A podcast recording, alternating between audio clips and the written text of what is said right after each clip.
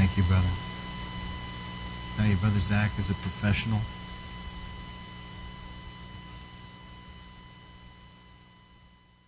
All right, I'm going to talk about the priesthood. So let me get my composure. I'm a little, little tipsy here in the spirit. All right, I can do this. So anyway, priesthood part six. Been talking about the tabernacle and the priesthood for the last several weeks. And one of the things that I just want to mention is that God's house has got to once again get back to the Book of Acts model, where it's a place of His presence showing up and empowering us, but also that we're taking it outside the four walls to the lost and hurting. And His house needs to be a house of prayer. And that's what we've we've done a lot here, is do do our part to try to make this a house of prayer and a house of His presence. Well, I've been dealing with a lot of different things that have been a little different and um, from a totally different perspective. We're going to start moving out of the outer court into the holy place. This is kind of a transitional sermon, okay? Just remember where I left off last week. When God created the nation of Israel, we have to renew our minds a lot with the Scripture. And I know there, there's so many traditions of men, pet doctrines, things we've heard, things that we just assume, the way we were raised, the culture we live in. There's so much that plays into our, our way of thinking. And God's got to get in there and clean all that out, out of all of us. And so when I say some of the things I'm saying, I know that it's going to, some of it's going to go against traditions of men and belief systems. But when God created the nation of Israel, He created it to where there was a Sanhedrin, there was a judicial system, there were laws, but also there was a priesthood. And the priesthood dealt with not only the spiritual, but they dealt with the cleansing of individuals. They dealt with the cleansing of homes. And in that, they, they dealt with the sickness and the demonic oppression. And I know that that may be something a lot of people didn't know. It's like, for example, when Jesus drove the demon out and the Pharisees were standing there. Now, the Pharisees were a part of the priesthood of that day or whatever. But the Pharisees said He drives out demons by Beelzebub, the prince of demons. And Jesus said, I don't have any demon, okay? He said, I drive them out by the power of the Holy Spirit. But He said, then who do your people drive them out? Now I want you to think about that statement. The reason why He could make that statement was because the priest under Jewish law, even before Jesus came, when they would spiritually cleanse people, there would be healing that would happen sometimes and even deliverance that would happen sometimes. Why? Because the cleansing spiritually removed things that needed to go. And they also would clean houses. And that's all in Leviticus thirteen through fourteen, where it talks about leprosy in the person and leprosy in the house. So I want you to understand that by no means am I against medical science or anything like that. I'm not. They're fighting the same stuff we're fighting. I'm not against it by any means. But I think that if the church would rise up in its priestly role and understand who we are and what we have available to us, I think a lot less people would be sick. I really do. I think a lot less people would be going to doctors and depending on things like that. A lot that we know of in the medical science field did not come at all from uh, the Bible or from the Judeo-Christian heritage. What it came from, it came from Greece. The um, it's just weird. The Hippocratic Oath, had, they swear, you can look this up, they, they oath and swear to um, demon gods like Jupiter, which is really weird. And the the symbol that the snakes around the pole is actually, I don't remember the Greek god that this specifically deals with, but it was like a, a mythological wand or whatever that would bring healing, that people would touch it and they would be healed. And then also prescribing medicine and all of that goes back to the alchemy. And so this this was something that's come in from Greece, made its way down into Rome, from Rome into Europe, and from Europe to hear. Okay, I'm not against it. I'm just saying that I think that I think that if we as a church really begin to tap into understanding how to spiritually cleanse people, how to bring people into a place where there's such a washing of the water of the Word, there's such a sanctifying work of the Holy Spirit, there's there's such a deep, profound work in people where spirit, soul, and body, they're sanctified. I believe that that priestly ministry is going to pave the way where a lot more people are going to be um, healed and delivered to things and set free, and they're going to be walking in the freedom that Jesus wants them to have. And they won't have to go to these other things. Um, I'm not saying that they're wrong. I'm just saying I believe in my heart that there's a better way. I really do.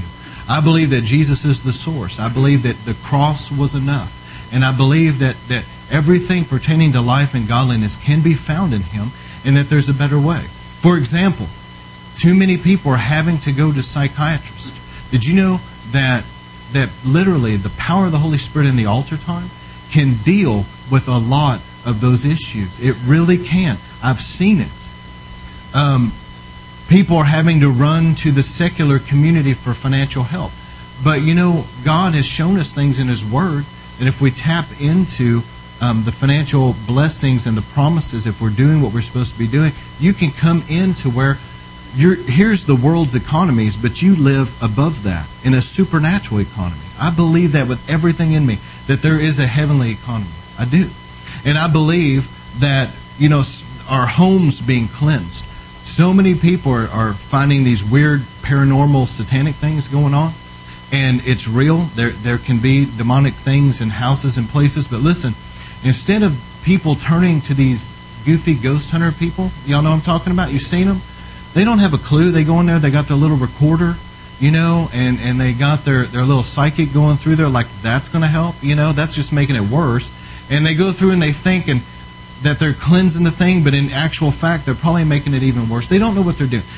What would happen if the church starts rising up to be the priests we're called to be and to learn how to deal with that stuff? Where people quit going.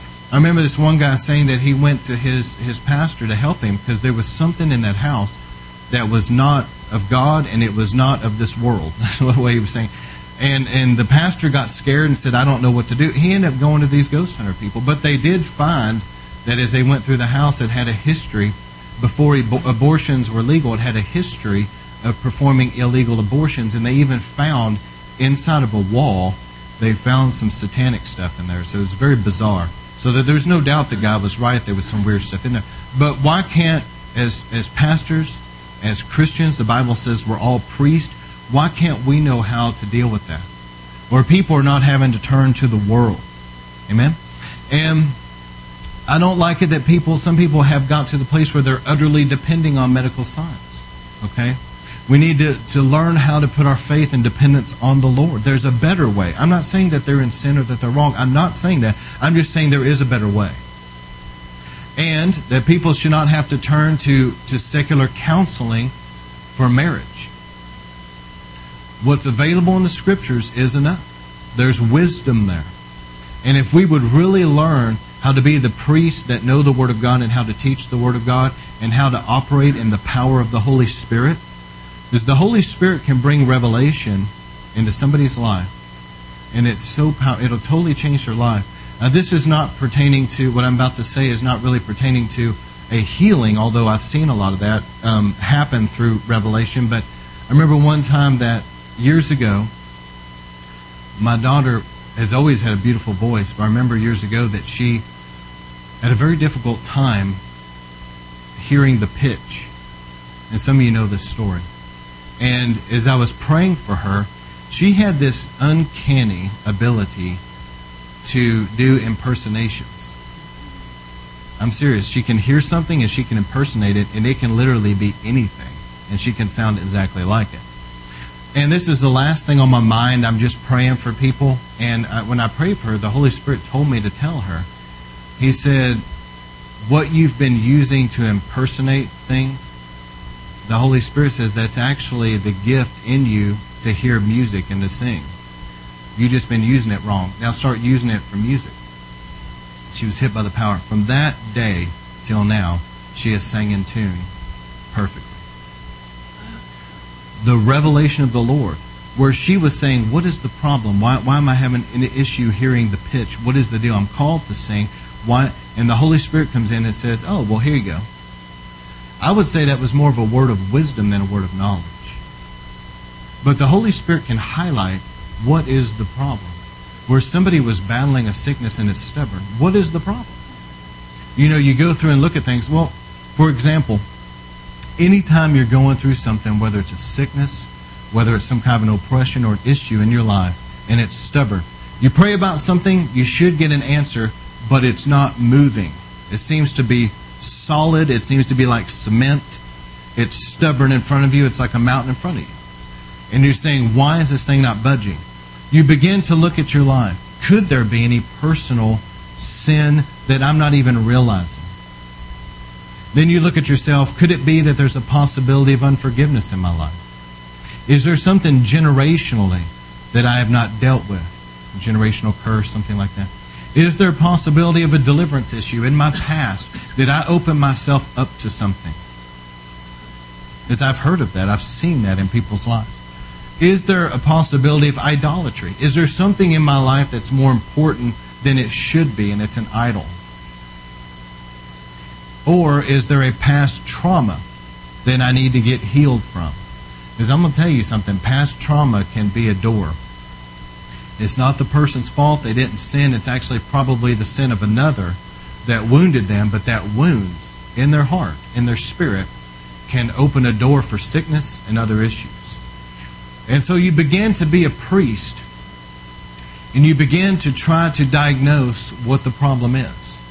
Now these are the basics. This is where you start. But once you've exhausted all of this and you've prayed about all this and you've and you sought God, then you have to utterly depend on the Holy Spirit and say, Holy Spirit, you know, you're just going to have to show me. And sometimes the Holy Spirit has to deal with things in layers. Sometimes this stronghold has to come down, and then the next one will come up to be dealt with. And it has to go in that systematic order.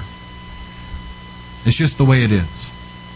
But if we will be persistent in our faith and not give up, because the problem is among a lot of denominations, when they pray about something and they don't see the results immediately that they want to see, then they will start creating doctrines out of their experience. Well, I guess God doesn't heal anymore today. I guess this, that, or the other. And they just start making up doctrines that are unbiblical, but it fits their situation to explain it away. But if we won't do that, if we'll be persistent in our faith and say, Lord, we utterly depend on you. Show us what the problem is. Help us to see what's going on. I remember one time, and this is not always the case, but but in this specific situation, David Hogan was out in, um, sorry, he's in Mexico, the jungles of Mexico, as a missionary. And he was having some very bizarre things start happening around his house. Sickness, weird stuff was going on, and he was getting frustrated. I mean, just one thing after the other, unexplained things. I don't remember what it, what all of it was, but things breaking down, breaking down, things not working, just issues coming up. And it got to the extreme that he was outside, and his son all of a sudden just grabs his side, screams, and falls on the ground. And so he runs over there and, and is trying to help him, and he pulls his shirt up, and there's an invisible hand that he cannot see that is squeezing his son's side, and you can see the imprints of the fingers. I mean, it's like squeezing and pulling, and he's doing like this. There's a hand there, but he's doing like this, and he. And so he says, that's it, I've had enough. He went inside, and he went into prayer and fasting and sought God, and the Lord told him in fasting, after several days of prayer and fasting, the Lord told him, said, there is a, a black magic priest that's here, and has been assigned to come against you directly as a missionary to stop you. Now, he got mad. And uh, if you know anything about Brother David, if you listen to any of his stories, I'm sure he went just stomping out of there, you know. Where's he at? And he goes running out. He said he said he went out of his house and was going to go down the street because he kind of had an idea where the guy was or whatever. And the guy was standing in the street waiting on him. Of course, he had a confrontation. He said, I've never talked to a man like that in my life. In Jesus' name, I bind. But anyway, it, it broke. It, whatever was going on, all that spiritual warfare broke when he confronted that. And everything started clearing up. Health started clearing up. The things that were going wrong just disappeared, all that. So see, what I'm trying to say is, is that if we'll be priests and we'll seek God and worship in prayer, he'll speak to us. Well, what's the problem? You know, we keep praying about something and we're not seeing the results we want to see. What is the problem? The Holy Spirit will speak to you. But we've got to have a dependence on the Holy Spirit. Zechariah four six sums it up the best by saying it's not by human might or power it's going to get done. It's by the Spirit.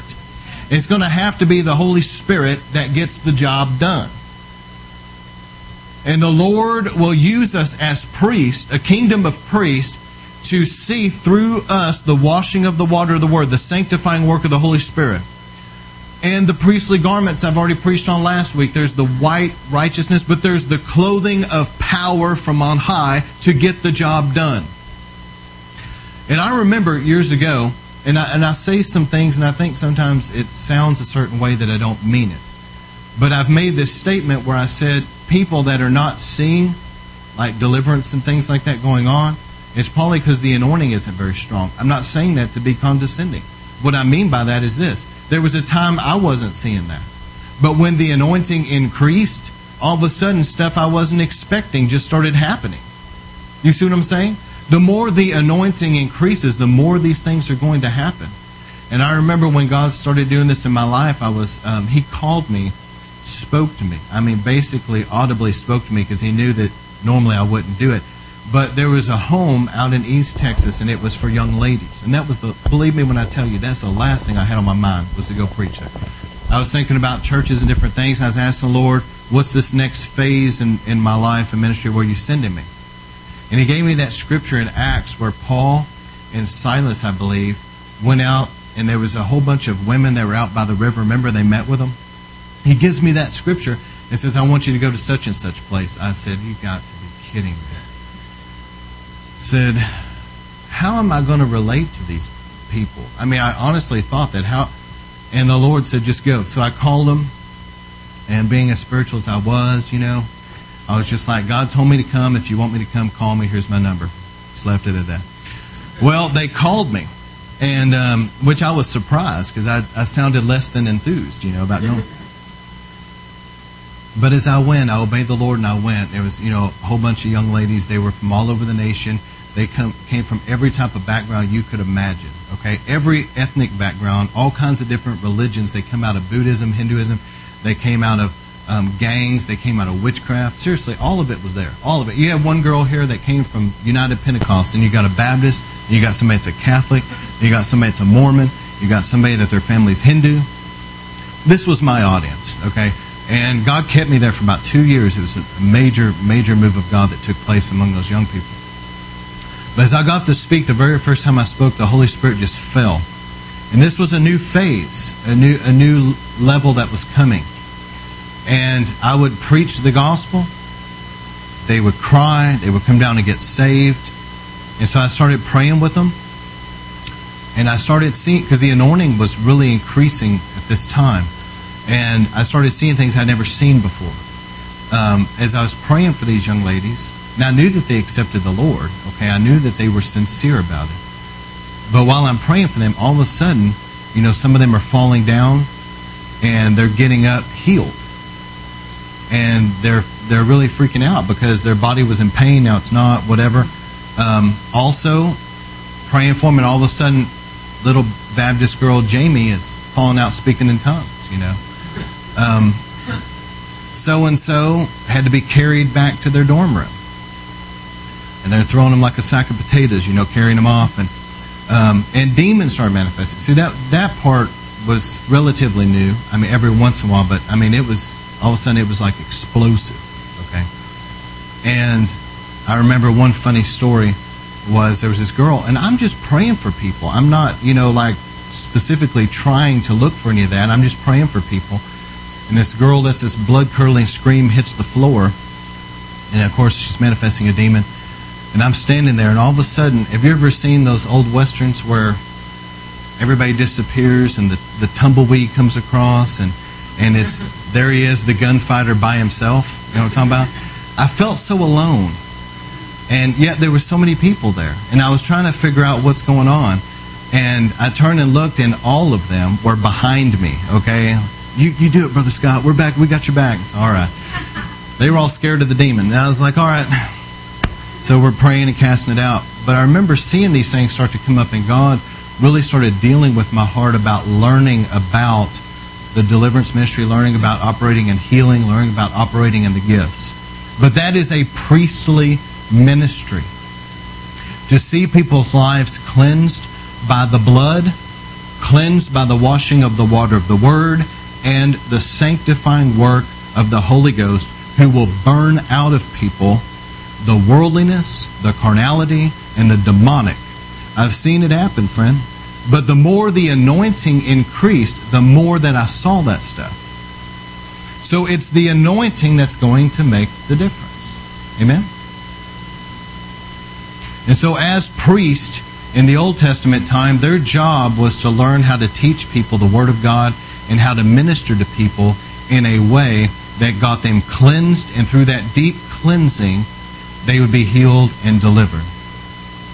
I hardly ever talk about anything with, with finances, but God had laid on my heart before I get out of the outer court, that was part of it.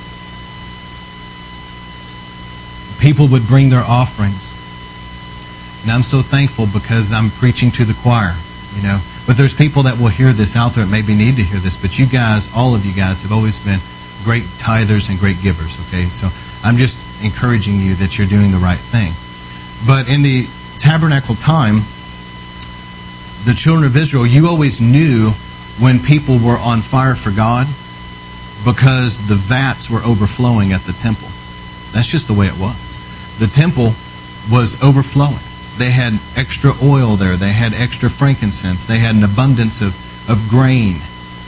The priest had too much because everybody was bringing it. And when the children of Israel were backslidden and away from God, the tabernacle and the temple would lay in ruins because people quit giving. Haggai one four, he said he rebuked them as a prophet. He rebuked the children of Israel and said, is it time for you yourselves to be living in your paneled houses while this house, the house of God, remains in ruin? And he was rebuking them like, here you are focused on your house and you've neglected the house of the Lord. You guys, I know you guys are not like this, but I'm just putting this out there that that's part of the, the temple was people would bring their offering to the Lord. And we know that the tithe, first ten percent belongs to the Lord, and people would bring their tithe. But God laid it out, and I want to encourage people that are called into full-time ministry that the Levites were supposed to live off of the tithe of the people that were that what was brought to them. That's what their livelihood was. And that's the way God set up that pattern. Because the, the Levites, if the children of Israel were not bringing the sacrifices to the house of God, they did not have meat to eat. If the children of Israel did not bring in the grain like they're supposed to, the children of Israel, and the interesting thing was, and I say this to young ministers, that you better stay humble, but the way God set this thing up was this.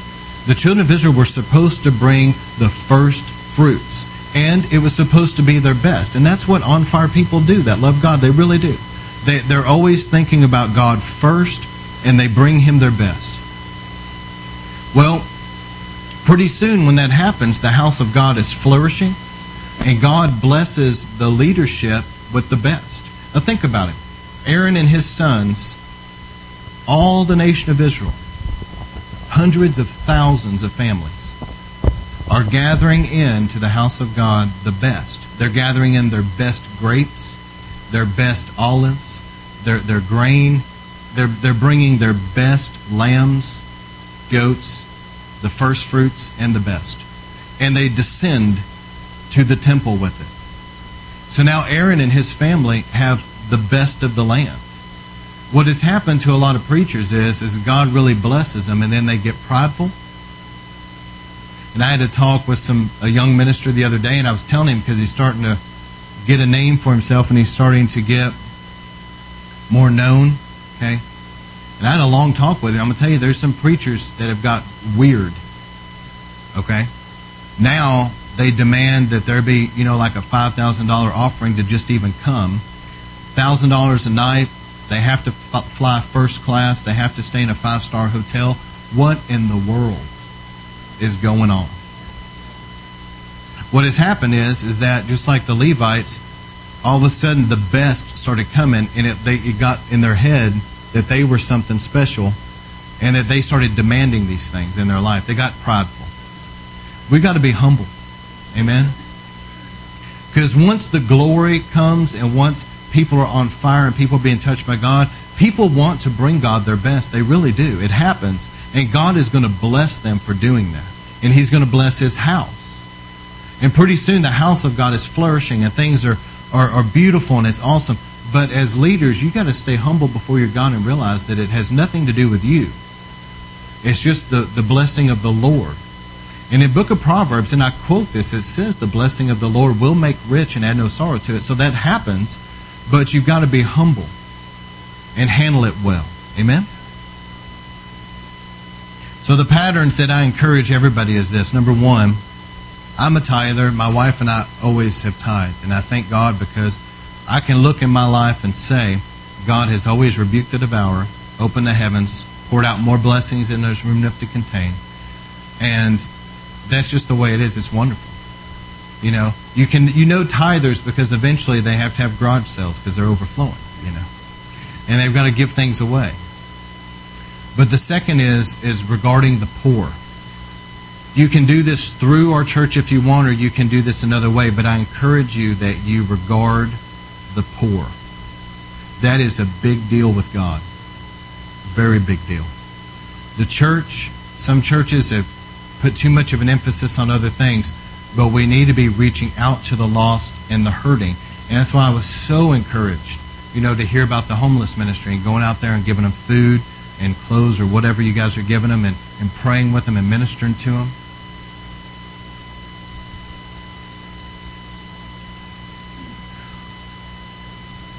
But I think there's some music going, if you could check that and make sure. But anyway, regarding the poor. And then the next one I would encourage people also is about blessing Israel. Just making sure that you are blessing the nation of Israel. That's a very big deal with God. In fact, it seems to show that if you will bless Israel, God will bless you. But even in the way that you bless Israel, God will bless you.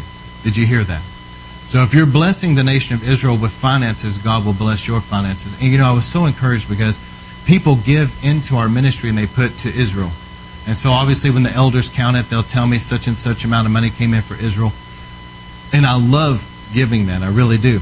And the way that it's being given is that it's going out to um, through Operation Blessing, but it's been going to Holocaust survivors in Israel Relief. These are people that are living in the nation of Israel that are Holocaust survivors that are dirt poor. And Operation Blessing as a Christian ministry has been taking them food and praying with them and ministering to them and helping to meet their needs. Many, obviously, they're elderly, and it just encouraged me so much that the finances were going to that. Amen? I believe with all my heart that touches God. All right. So let me get beyond this now and get into what I really wanted to talk about. When you went into the tabernacle, the outer court had one way in, the east gate. I've already talked about this, but the Jewish people called that the way. Then you went from that into the holy place, and that entranceway there was called the truth. And then there was a veil that separated the Holy of Holies, and that veil was called the life. And that's why Jesus said that he is the way, the truth, and the life. Because he is the entryway for all of that, isn't he? And whenever you looked from the outer court, everything in the outer court was lit up by natural sunlight. And you could only see naturally. That's where a lot of the body of Christ is. They've been to the brazen altar. They've accepted Jesus. They've went to the laver. They've been water baptized. And they sit around and talk about the blood. But there's more than just that. Let's get into the power of the Holy Spirit and get in the holy place. The holy place is where the revelation of the lampstand would shine. You would get out of natural sunlight, and now you were moving into spirit revelation. But as you went into that holy place and that veil there called the truth, there were five pillars that were there at the front to hold it up, which seems a bit odd. Why would there be five? Because there's going to be one right in the middle that's right in your way. But the reason why is because that represents the church age, the holy places we've talked about, and it's the five-fold ministry that holds that thing up. And I'll tell you something else that concerns me. As I'm big on Book of Acts Christianity, what has happened to the body of Christ that has something against the apostolic ministry or the prophetic ministry? What in the world? I mean, it's not like it's in some obscure place hidden in, in some book of the Bible you rarely read, you know, Philemon, some, some hidden verse there referred to some prophet or something. No, friend, it's all through the New Testament, okay? And the apostles and prophets laid the groundwork and the foundation. So the truth of the matter is we need to understand something about that. And, you know, it's interesting because it's like the body of Christ has no problem with pastors. They have no problem with evangelists, and they have no problem with teachers. But when you talk about the apostolic and the prophetic, what's going on? But without the apostolic and the prophetic, the body of Christ is suffering. So the pattern of the tabernacle showed us that there was a fivefold ministry that held up that holy place, that, that which is the church age. The outer court is the law of Moses, the fifteen hundred years. The, the holy place was is the church age. And then the Holy of Holies represents the millennial reign. So during this church age, the holy place, where we're about to start going into in this study, the fivefold ministry. That is what the holy place was, was held together and sustained. It provided the strength. And to get into that holy place, you had to have that blue tunic. You could not get in there without that blue tunic. And that blue tunic that had the bells and pomegranates was the clothing of power from on high. It's the baptism of the Holy Spirit. Derek Prince said the baptism of the Holy Spirit is the introduction in a Christian's life. It's the introduction to the supernatural life in Christ. That's what he said. And that is true. It begins at the baptism in the Holy Spirit. Because now you begin to operate in the supernatural. You're speaking now in a supernatural language. Now there's supernatural power that is clothing you, and you begin to move into that supernatural life in Christ. But you couldn't get into the holy place without this blue tunic, which represents that power. And this clothing of power, the bells and pomegranates, the gifts and the fruit of the Spirit. But as you would go in there, there would be the table of showbread, there was the altar of incense, and there was the lampstand. And I'm going to be teaching on that. So next week, I'm going to be dealing with the table of showbread. I'm going to be dealing with the power of communion. And that's something that we need to know. Okay? So make sure next week that you're here. But before I can get into that, let me start now getting to the end of what I want to talk about. The morning and evening sacrifice. I've been given a lot of deeper stuff through this, and I want to go ahead and kind of get into some of that. The children of Israel, every morning, the um, the priest would offer up a morning sacrifice. And then every evening, they would offer up an evening sacrifice. It was every day. This had to be going on. So the morning and the evening sacrifice was literally every day. So for Passover, they had to push back the evening sacrifice to noon and then have the Passover sacrifice at three. So they would have three on that day. That's the day Jesus died. So while the first lamb is being killed in the morning, Jesus was being hung on the cross. When the second lamb was being killed at noon, the sky went black. And then whenever the third lamb was killed, he said, "It is finished." So it was all paralleled. But the morning and evening sacrifice is really significant. Let me encourage you about this. There's two Greek words for time, T I M E, time. The most common word was chronos, and it's where we get the word chronological, and it's just simply, chronos time in the Bible is just your everyday, you know, regular time. Just like there's two different Greek words for word, W O R D, there's the logos. The logos is the written word. The rhema is what God is speaking now. Okay? There's a difference. What was what was written, but what is God speaking now? Well, there's two different words for time. Chronos is just your everyday going through the motions time. But the other word, kairos, is the fullness of time, the appointed time. when things reach their, their fulfillment, their climax, it's time now for something supernatural to happen. An example of that, and I want to encourage you to be faithful in the Chronos time. I see a lot of people going through the day in and day out. You're building a house of God's presence. You're out winning souls. You're being faithful to make His house a house of prayer. You're doing what you're supposed to be doing, and you're just being faithful. That's Chronos time. You're just being faithful. Everything God has spoken you to do, you're just doing it, and you're being faithful. That's Chronos time. Every day, the Jewish people, Chronos time, they would get up, kill the morning sacrifice, then they would do it at night. It's just going through the same. It seemed like they're going through the motions, you know.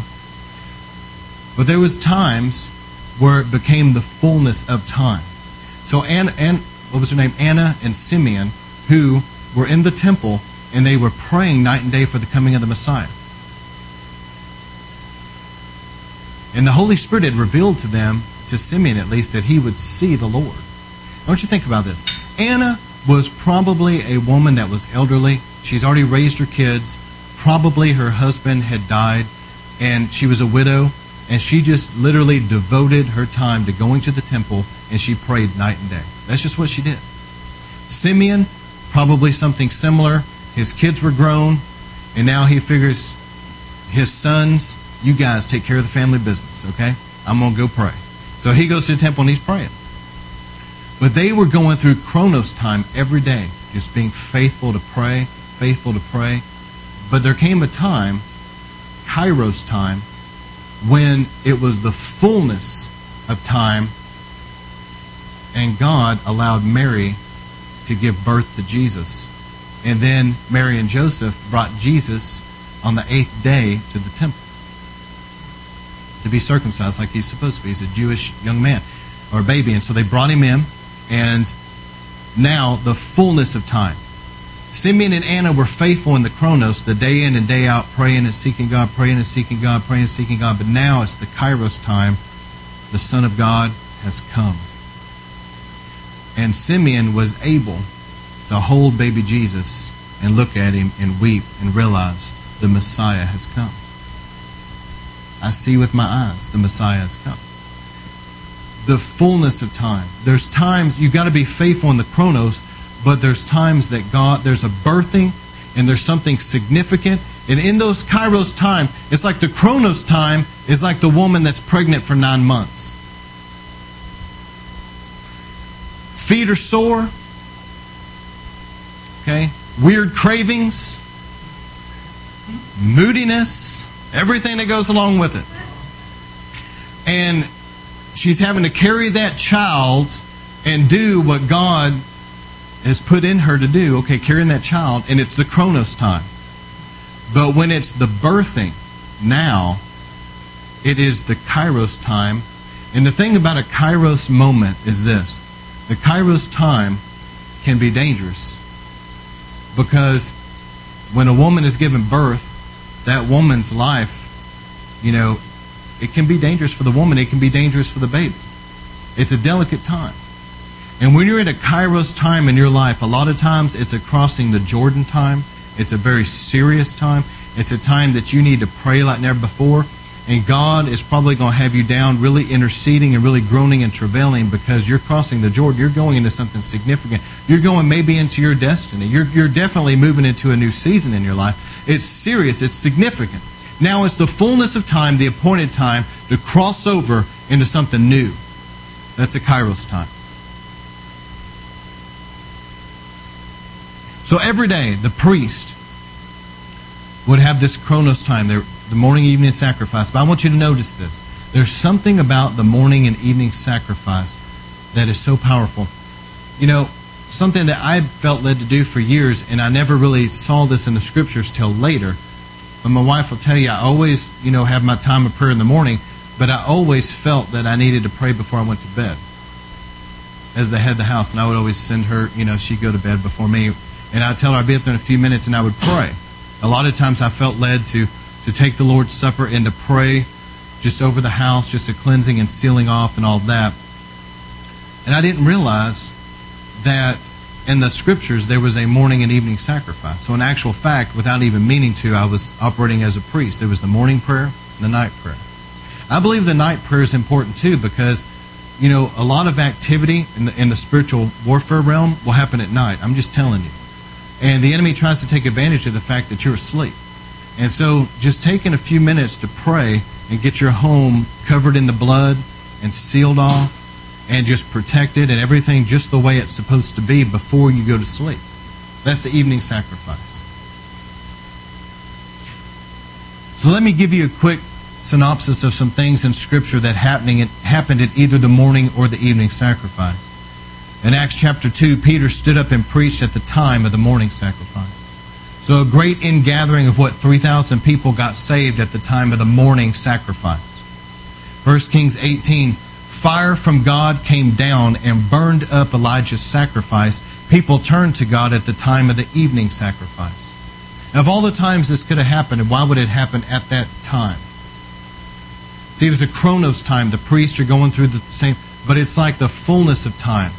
Peter got up and preached. It, it was a Kairos moment. And it was no doubt connected to the time, because they would reference it in the Bible. It was there for a reason. They would say, about the time of the morning sacrifice, this happened. Why are they even bringing that up? Because it's connected. Daniel nine twenty, when Daniel prayed, the angel came during the time of the evening sacrifice to him. Luke one, five through eleven, Zechariah was serving the Lord, burning incense and offering a sacrifice at the evening sacrifice when the angel appeared to him about having a son who was John the Baptist. Acts ten, one through four, Cornelius had an angelic visitation about the time of the evening sacrifice. In Acts three, one, a crippled man was healed about the time of the evening sacrifice. There's something about the morning and evening sacrifice that's significant. See, you think, well, I get up in the morning, I pray every day, I'm praying in the evening before I go to bed. That's Chronos time. You're just going through being faithful with what you know to do. But what you got to understand, there's going to be times where the Lord will really break something forth. I mean, it will be significant.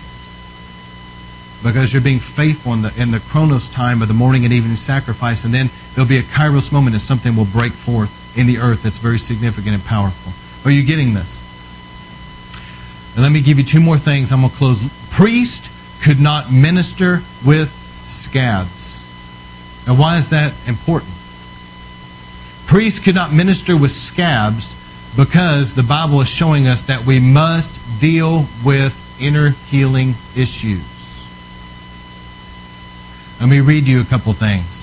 Leviticus twenty, twenty-one, verse sixteen, the Lord said to Moses, say to Aaron, for the generations to come, none of your descendants who has a defect may come near to offer food of his God. So they couldn't come near.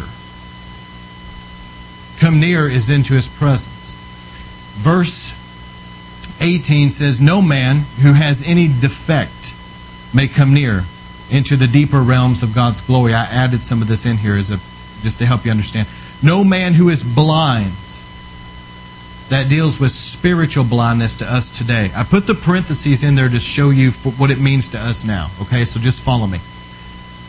So number one, no man has in, that has any defect may come near. That's into the deeper realms of the glory. No man who is blind, that's spiritually blind, or lame. That means, you know what lame is? That means their walk isn't right before God. How many knows that your walk not being right before God can hinder that? Hinder you coming into the glory. It can't. Disfigured or deformed.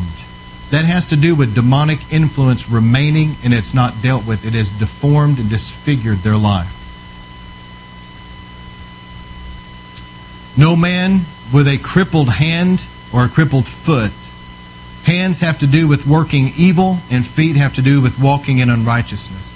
If your hands are, are, are evil before God, you're putting your hands forth to do evil things and your feet is walking in evil before God, it will hinder you from getting into the glory.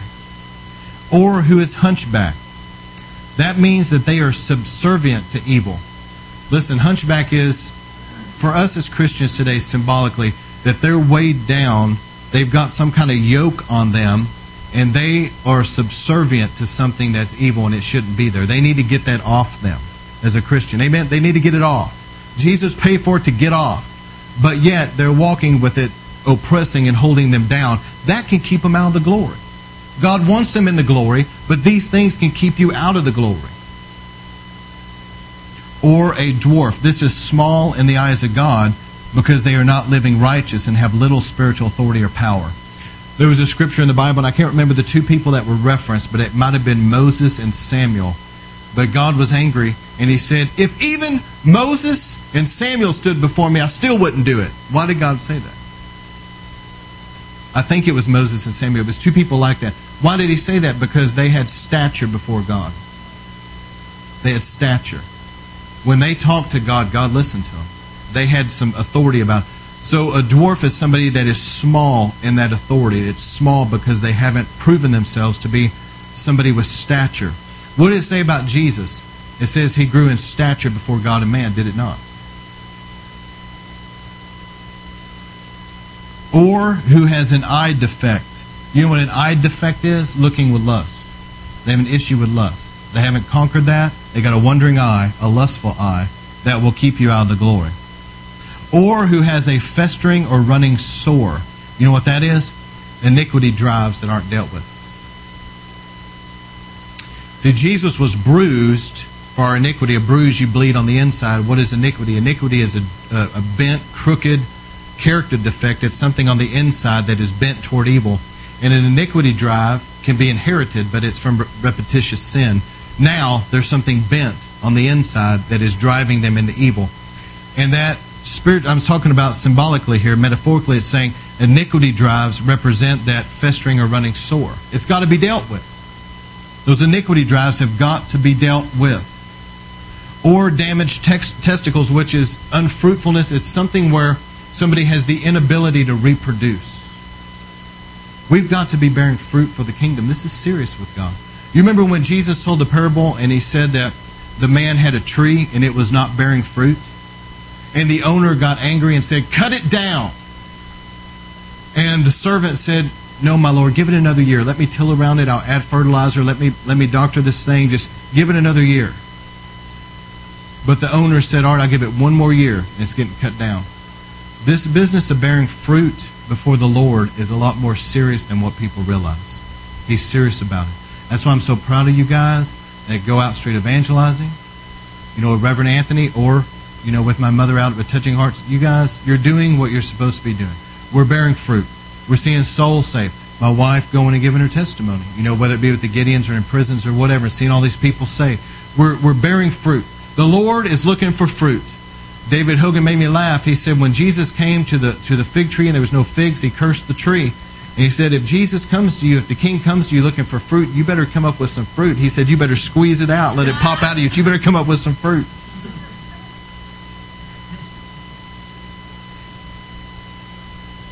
So no descendant of Aaron or priest who had any defect could come near to present the food offerings before the Lord. He has a defect. He must not come near. So the Lord is saying as priest, we've got to let these things be dealt with in our lives. If you've got an issue with your eye, let's get it dealt with. If you've got an issue in your life where you've been struggling or you're in bondage, you've got some, some issues that need to be dealt with, then instead of justifying it or instead of trying to explain it away or all the things people tend to do, go to the cross, go to Jesus. Say, Jesus, I have this issue. Let's get it dealt with and cleansed out of my life, so that I can come into the deeper realms of the glory and bear fruit for your kingdom and be everything that you want me to be. Cut it off, whatever needs to go. Whatever needs to go. Remember during the Brownsville Revival, over and over, I'd hear Lindell, he just had such a heart for God. Over and over you'd hear him, Lord, if there's anything, just show me. I'll repent, Lord. Show me anything I got to deal with. And he was up there on the platform, but he had such a heart, he wanted to go deeper. That's humility. Let me give you a vision. A prophetic vision here. There was a, a book called The Journal of an Unknown Prophet. It's a good book. And this is a passage out of it. I want to show you why is it such a big deal that we deal with all these inner healing issues and this stuff that's holding you back. Why is it such a big deal? I'll show you right now. This woman of God was caught up in a vision, and she said it suddenly, it was as though a heavy heavenly veil had been drawn back in the spirit realm. And she had a vision. She said, the Lord showed me. I saw satanic princes, principalities, and powers, and their battle dress standing in their chariots, directing the great mass of hellish battalions of powers and principalities, and they were standing as a great and seemingly fearsome mass in a line that stretched to eternity, waiting. And then there was a great shofar that was sounded. How many knows the devil counterfeits things? He never comes up with something original. Why couldn't he come up with his own horn? You know what I'm saying? He can't even do that. I'm serious. He can't even come up with his own horn. He's got to counterfeit it. All right. This satanic shofar was sounded, and the fallen satanic princes and generals took their places in front of the battalions as the great rumbling of Satan's chariots thundered. And all as one, they bowed their heads as the Prince of Darkness made his entrance. And as he stood there, all terrible in his damnable arrogance and rebellion, he lifted up his sword high to the heavenlies again. As one man I saw the princes and the battalions follow suit. They all held their swords up. And I heard Lucifer's spine-tingling cry. He said, "It is time." And the hordes of hell resounded with a great terrible cry, "It is time." And as Lucifer turned to his fallen princes, I could hear his malicious hiss, "It is time to target the champions." And Jesus is speaking now to this prophet, this woman. He said, "The targeting of the champions, my Father's champions here on earth, the host of hell have been assigned for the past decades, waiting for this hellish moment in the spirit realm, listening to the release of my end-time move from heaven." How many knows that we're moving into the last days, and there's a great outpouring of the Holy Spirit. There's a great harvest coming in, but the Bible said, "Woe to the earth, because Satan has come down to you. He knows his time is short." There's some major spiritual warfare that's going on. And he said, "These satanic beings have heard the mighty rush of my holy angels. So in turn, they have unleashed the most violent satanic assault the earth has seen since the, since the days of my birth, when Satan's wrath was unleashed through Herod against the babes in arms in a huge murderous onslaught." This happened in the days of Moses too. Satan knows when something big is about to happen. Whenever Moses was brought forth in the earth, Satan stirred up Pharaoh to throw all those Jewish babies in the Nile to be eaten by crocodiles. But God spared Moses. When Jesus was born, what happened? Satan incited Herod to have all those babies there in Jerusalem slaughtered, all the, the young boys trying to kill the Messiah. But Joseph had already had a vision. The angel told him, "Get out of here, go to Egypt." So Satan knows when something significant is about to happen.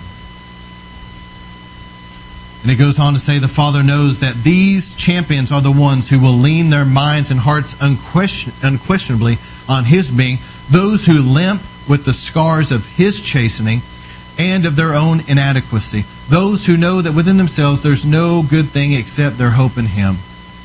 These are his champions. These are the prime targets for the onslaught of the enemy that you have just seen. The major end-time assaults are divided into several camps. They are all ruthless strategies of Jezebel, the ultimate seducer and releaser of the end-time seducing spirits. The first major seduction of my children will be in the area of morality, the lust of the flesh, the lust of the eyes. But the seduction is not just confined to my children's morality. Satan's primary goal is to seduce my children away from the Father. One of Satan's most lethal weapons against my ministers is another of Jezebel's strongholds, the pride of life. That's what I was talking about earlier. You better stay humble, friend. Pride and self-righteousness. Jezebel's third great onslaught will be in the area of discouragement. There's people that have felt unnaturally discouraged. It's supernatural. You need to shake that off. You need to bind that and get that off you. Okay, that's heaviness. It's of the devil. Remember Elijah when he faced that Jezebel spirit? Elijah, being a great man of God, still went into some depression, went under a tree in the desert and wanted to die. If that can happen to Elijah, that can happen to anybody. You've got to break that off you. This is the same weapon used against my servant Elijah, and indeed many of my servants throughout the ages, great discouragement in turn leading to strong delusion, and finally that of great blinding. In this last generation, this is what I was getting to. Many, Jesus was saying, many came to us from the greatest ensnarements and bondages. Once they saw our great love for them, they became our greatest champions and bondservants, for their gratitude for receiving such a redemption was unfathomable. These are the ones who have become close and tender with me, who will follow me unto the death. The prophet speaks to Jesus and says, "But if they will follow you to the death, Lord Jesus, and they hear your voice, then how could they fall to seducing spirits?" And Jesus answered her and said, "This is it. Every weakness that these ones experienced in their lives." His expression was so grave. Every fissure, every wound, every broken place that lies unhealed, these satanic powers and principalities and demons will target those areas. Many of my children did not receive the healing of their minds, their emotions, their souls in this last generation because they have lived in the household of God for many years. They do not even realize that these places exist. This is concerning, isn't it? These days, these last days' assignments have been meticulously strategized, and that is the very strength of their evil. They have been tailor-made to each of my champions. If Satan, he, I'm telling you, these things, he roams like a roaring lion, but there's there's spirits that are assigned to people, and they strategize against that person based on their weakness. It's a tailor-made. And so Jesus said these satanic forces know the urgent, driving, unmet needs of the soul, the generational bondages of each individual called to uh, by me to impact this generation, the lack of nurturing. They didn't have the loving spiritual parents they needed. The deep, unhealed rejections, the hurts of the emotions, the fatherlessness, the need for affirmation, the desire to belong, the deep isolations, all of which, when not met in me, Jesus says, it's not met in him, they have now laid the perfect snare for the assignments of the enemy. Everything's got to come to Jesus. It's got to be laid on the cross. There's got to be healing. And Jesus went on to say, some of my champions have experienced a violent satanic assailing against their minds. Any thought not taken captive shall be a thought that can take violent root in their soul and lead to an ensnarement. We've got to take our thoughts captive. Don't entertain evil thoughts. Throw them out.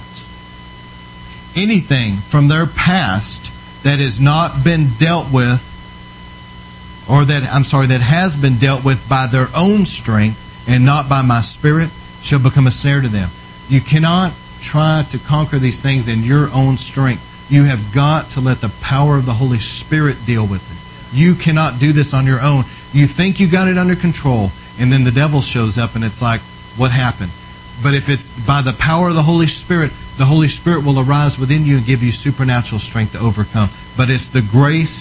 That's why it's so important to humble yourself, because grace comes to the humble. So if you're humble, the Holy Spirit will strengthen you. He will arise from within you and give you great strength to overcome. But whenever people are prideful, they fall.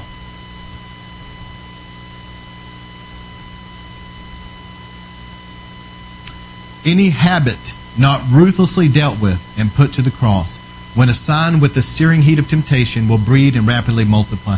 Jesus continued, in this present age, I'm sorry, in this past age, Jezebel has translated itself into many forms, but one of her primary rules in this present age is her amalgamation with Babylon, the spirit of the world, and lust. The lust of the flesh, the lust of the eyes, and the pride of life. Jezebel rules over electronic media, film, television, advertising. She is the epitome of seduction in the last age.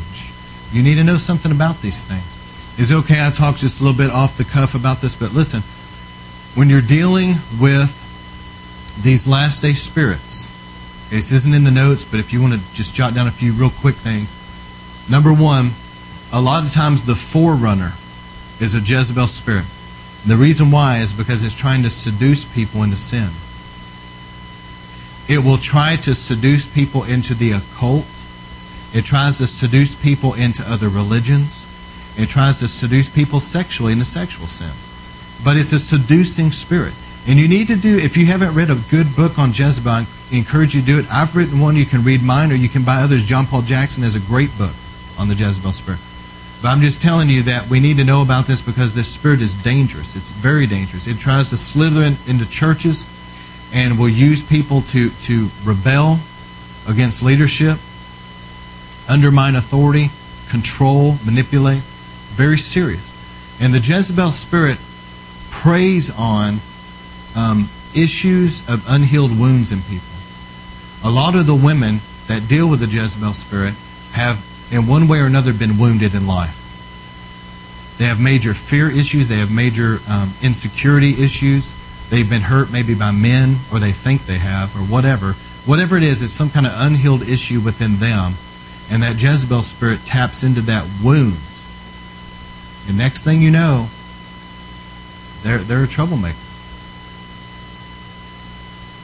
That's why it's so important. Priests cannot minister with scabs. You've got to get this stuff healed because it's a door. And the Leviathan spirit is operates through the prideful.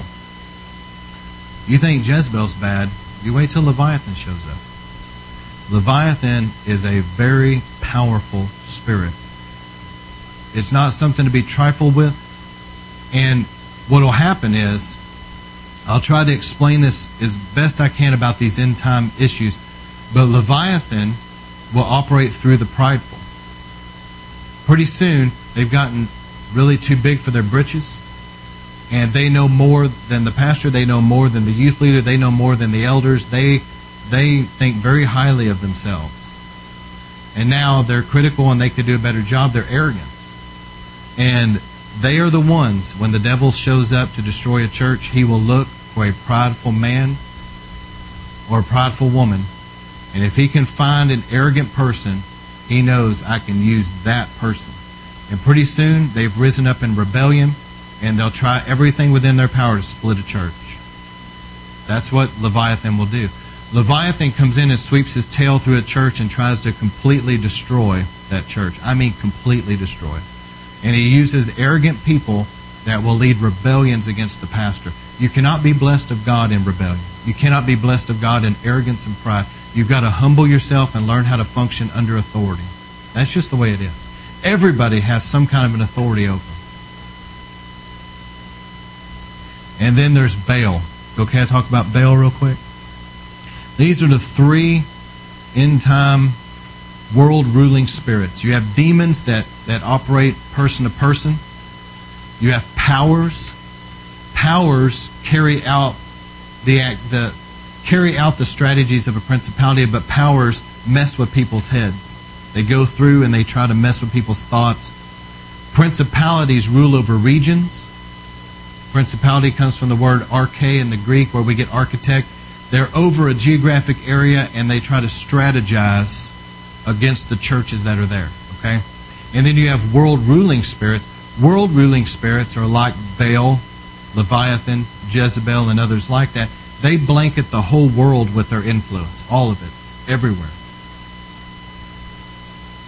And so what you see, let me give you a quick breakdown of this.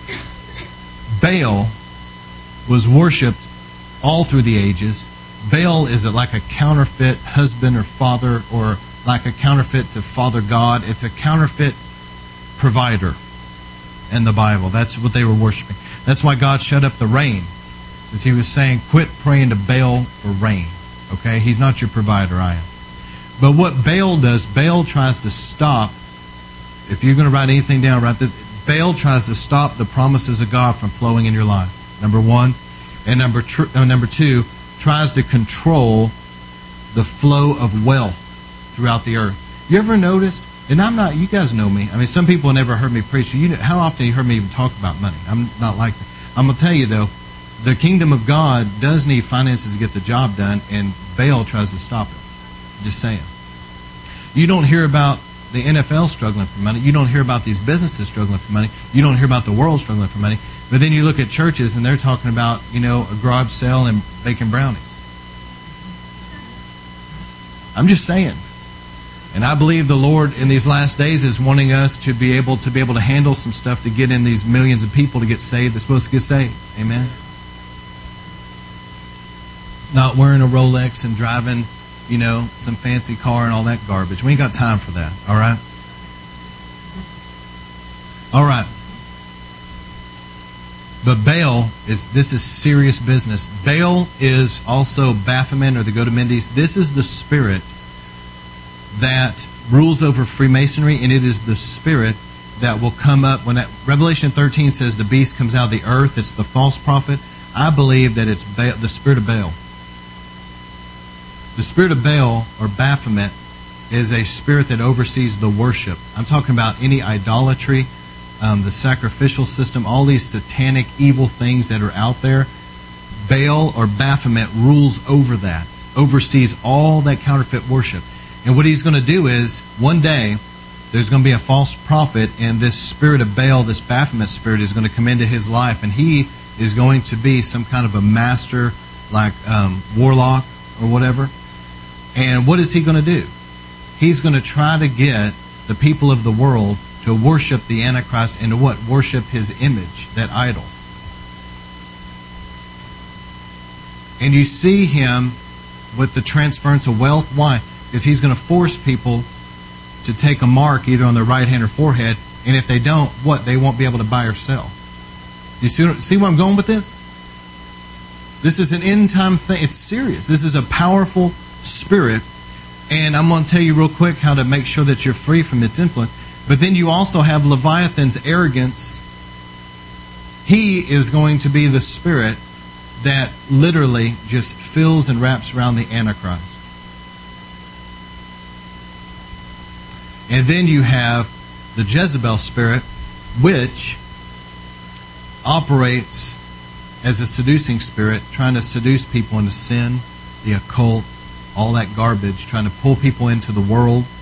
How many people are you seeing? The Bible says in the last days there will be a great falling away. How many people have you seen in your lifetime, just in the last couple of years, and you know what I'm talking about, that have been seduced away from Jesus and now they're off in the world? That's a Jezebel spirit seducing them out of the kingdom, the allure of the world. You see how these work together? You have the Jezebel spirit seducing people into sin, and then you have Leviathan that's going to cause those people that are in sin now to look to him. He's all arrogant. And you have Baal that's going to cause the false prophet to come up. And all of this is, is paving a way for these end-time prophecies to be fulfilled.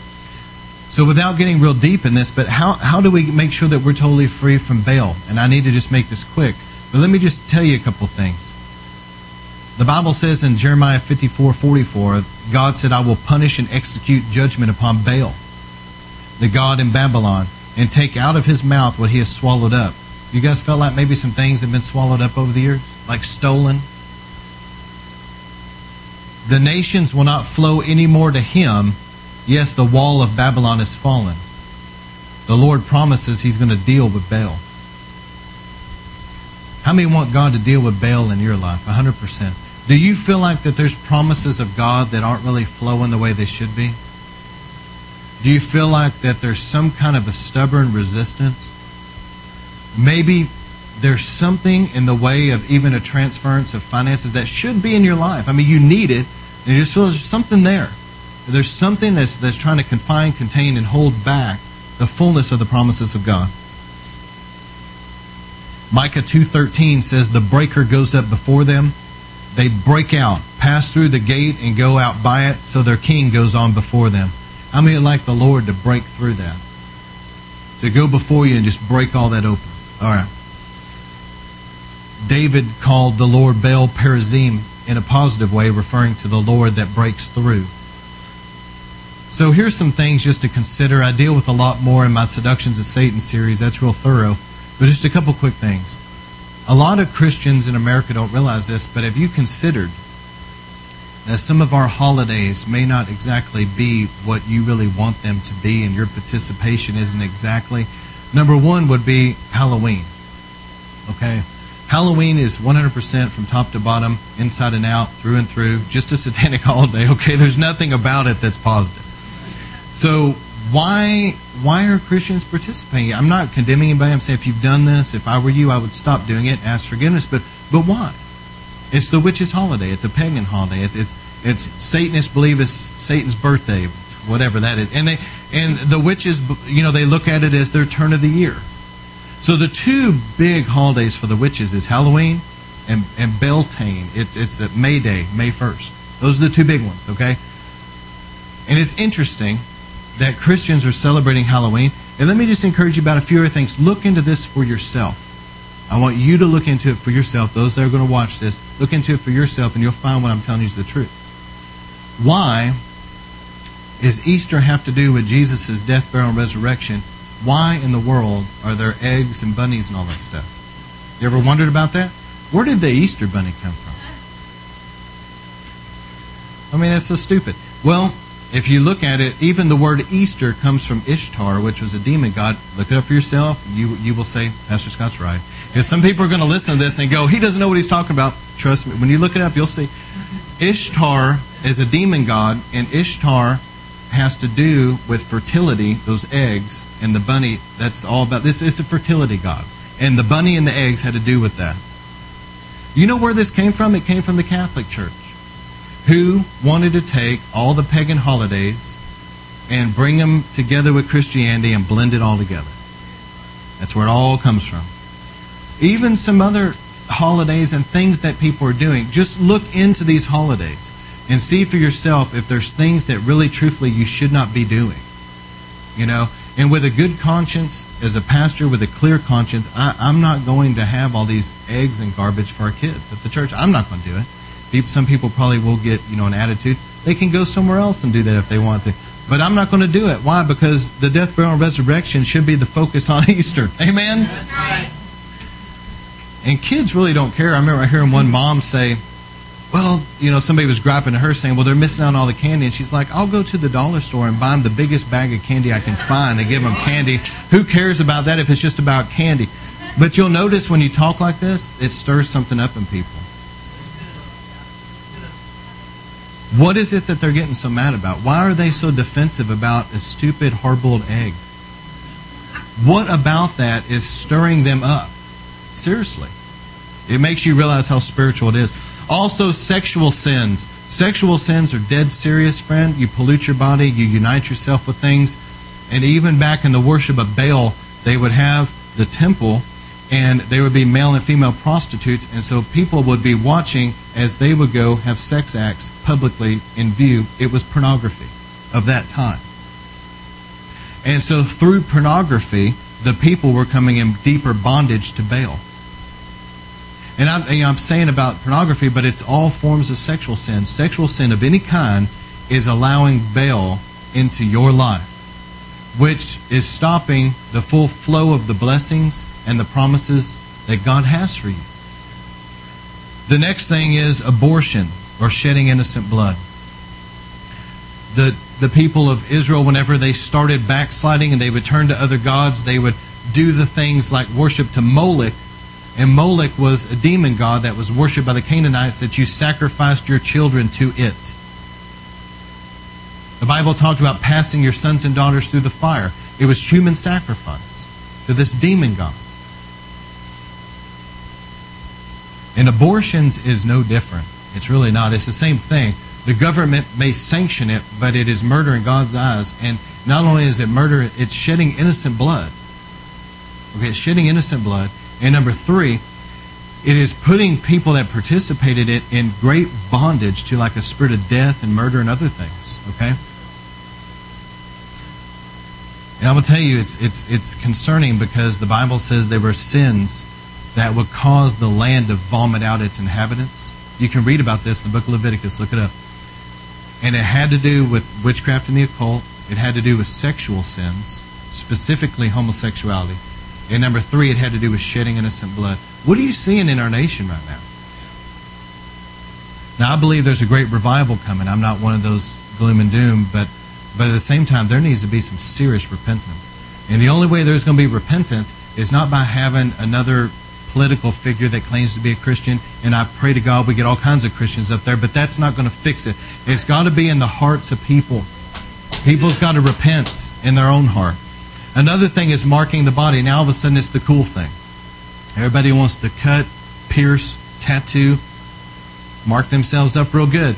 Well, in the Old Testament times, and even into today, marking the body has to do with the occult. It always has. It always has to do that. You look at it for yourself and look into it. Just a common sense question. Do the tattoo parlors look like a godly place where the Holy Ghost dwells? And think about this. What about all the other pagan religions out there? They will mark. I just saw a testimony of a guy that got saved as a voodoo priest or whatever out of, I think, Haiti, maybe a part of Africa. He accepted Jesus Christ, and they, for his initiation, what did they do? They mark him. They, they had cut on his face these marks that connected him to this demon god. There was a Buddhist monk that had gotten saved in the Brownsville Revival and was telling Pastor Kilpatrick, this tattoo gave me power to do this. This tattoo gave me power for this.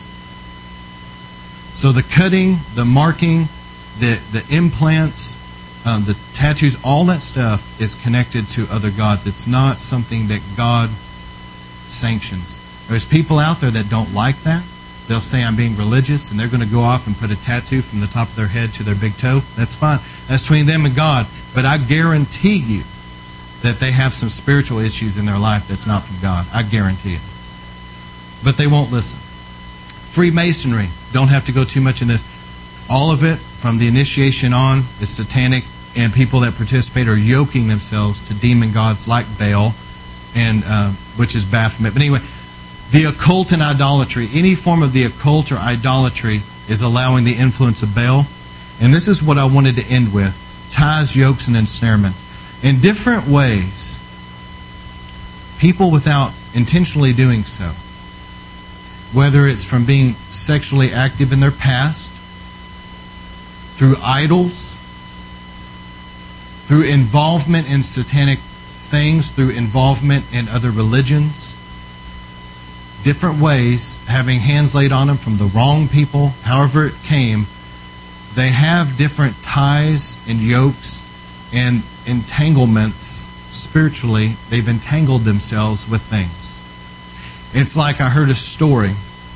This is another story from, from David Hogan. He was talking about there was a young man that died and was caught in a whirlpool in um, Mexico, and he had to dive in and get him out. And he said it was scary, because there was these trees that were around this whirlpool that their branches were very long and they were going down into the whirlpool. And he said that water would suck him around and he would hit those branches and they would just wrap him up like that. And he's underwater holding his breath, breaking these branches off. But he had to get the kid out. And he's the only one that could swim that well to do it. Anyway, my point is, all the things you got to do as a preacher. You know what I'm saying? I'm just kidding. So, anyway, so all these, these snares and entanglements, there's things that people have come around that have ensnared or entangled them and wrapped them up, and they don't realize it. Old relationships, old sexual promiscuity, things that they were involved in, times past. They, they messed around with the occult. They got involved in other religions, whatever it is, and it's something has tied around them. Soul ties formed. And now they don't understand it, but it really it's it's a connection with Baal as well.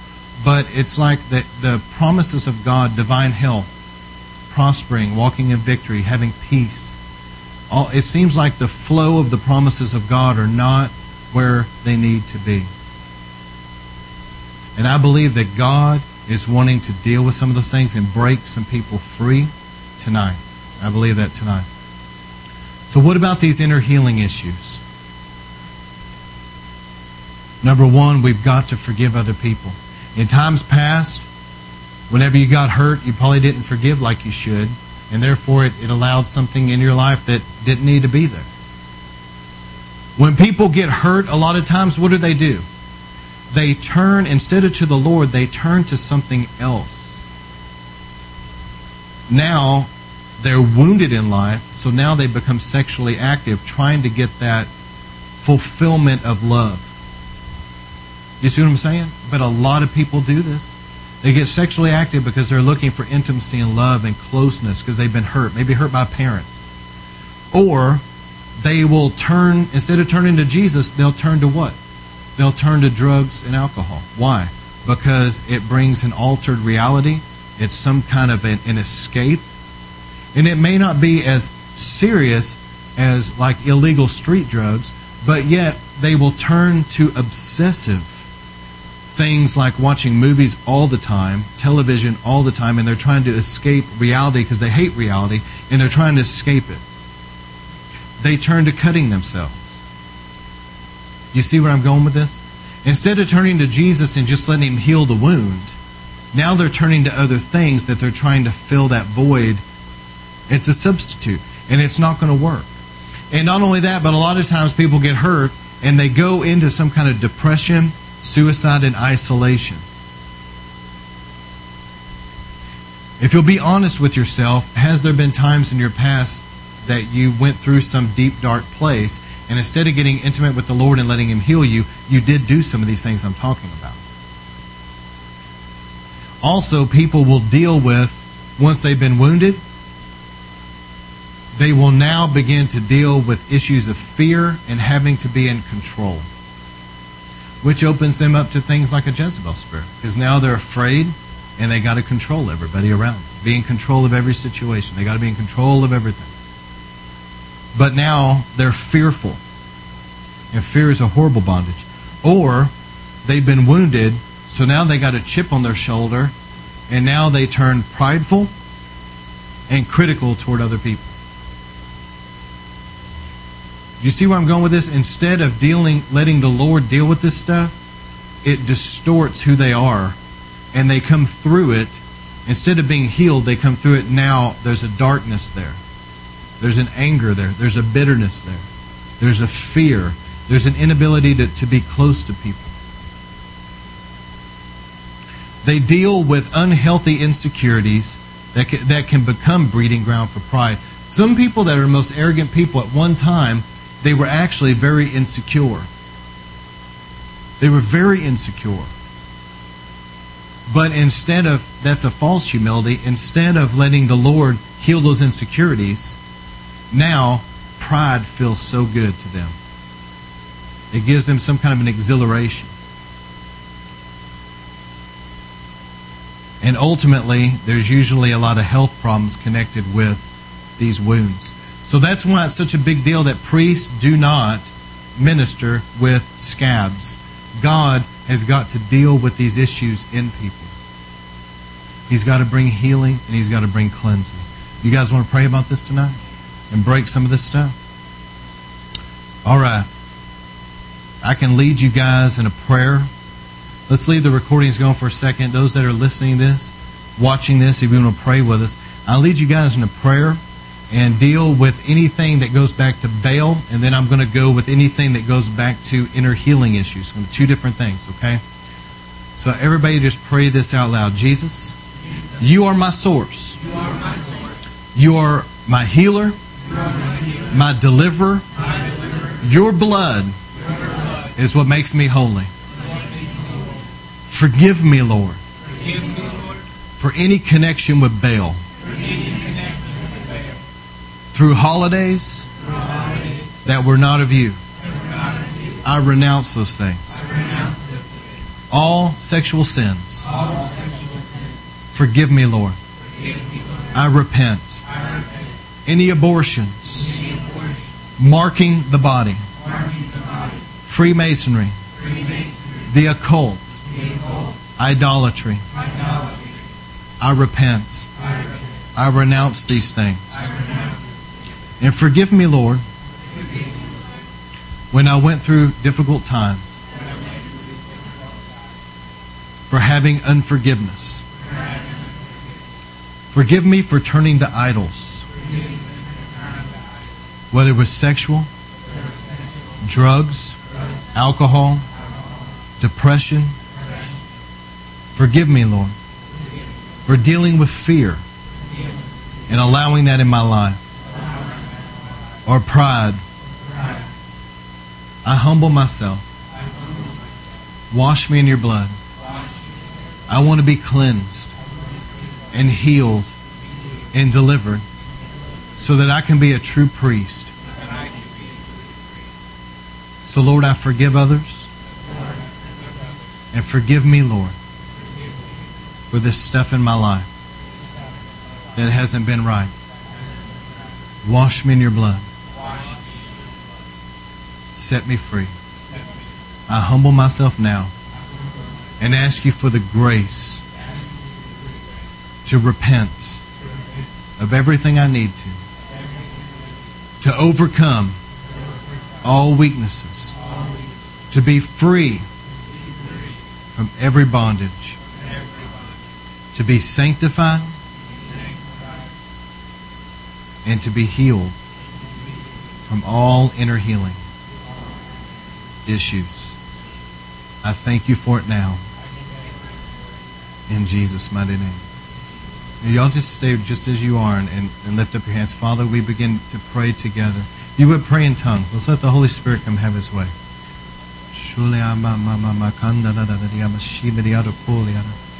Father, I thank you right now. There's a breakthrough in the house. Let your sword be brandished and begin to move over the audience and over those that are listening and watching. People may be listening to this or watching this years from now. But, Father, I'm asking you, let the sword of the Lord be drawn right now. And, Father, as everybody's praying in the Spirit,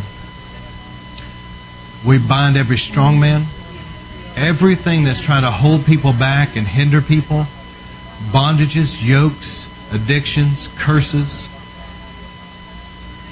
Father, we break it right now off every life. There it is. We break it. Lift. It goes now. Breakthrough. Every strong man that's been trying to hold people back from inner healing, I bind you. Go! Right now in Jesus' name, release. We break every tie. Lord, I ask you right now that every tie be severed. In Jesus' name, every tie be severed. Let your angels be released, Lord, right now to deal with things we can't see. And clean, and just drive out, clean house. I ask you, Father, let your precious Holy Spirit come and let there be a power to bring breakthrough. Let there be a fire to burn out what needs to go. Father, we ask forgiveness if there's been any carnality, worldliness, temptations, Lord, that people have give, given into. Lord, forgive us, wash us in your blood. Let there be a breakthrough tonight. While y'all are praying, some of you, if you feel like that there's been a, a carnality, there's there's been like lust of the flesh, confess that real quick right now. If there's been areas of worldliness, you feel like you've been worldly and you've been acting like the world, living like the world, ask God's forgiveness. If there's unforgiveness in your life that you hold against somebody right now, pray about it. If you have a, a parent that's wounded you, if you have, you know, some kind of a, a brother, sister, family member, neighbor, co-worker that's hurt you, you need to forgive them right now. Let it go. Don't let it destroy you. That's it. That's it. Just pray about it. Brother Zach, can we go ahead and put on some worship and we can shut down recordings? I'm just, from this point, going to pray with people. But if you're listening to this, just give it to the Lord right now. Just give it to Him and let Him deliver you. Father, every person that's listening or watching, let your anointing come in. Let your angels be released. Let there be a shift and breakthrough in every life of those that are watching and listening to this. Bring a breakthrough.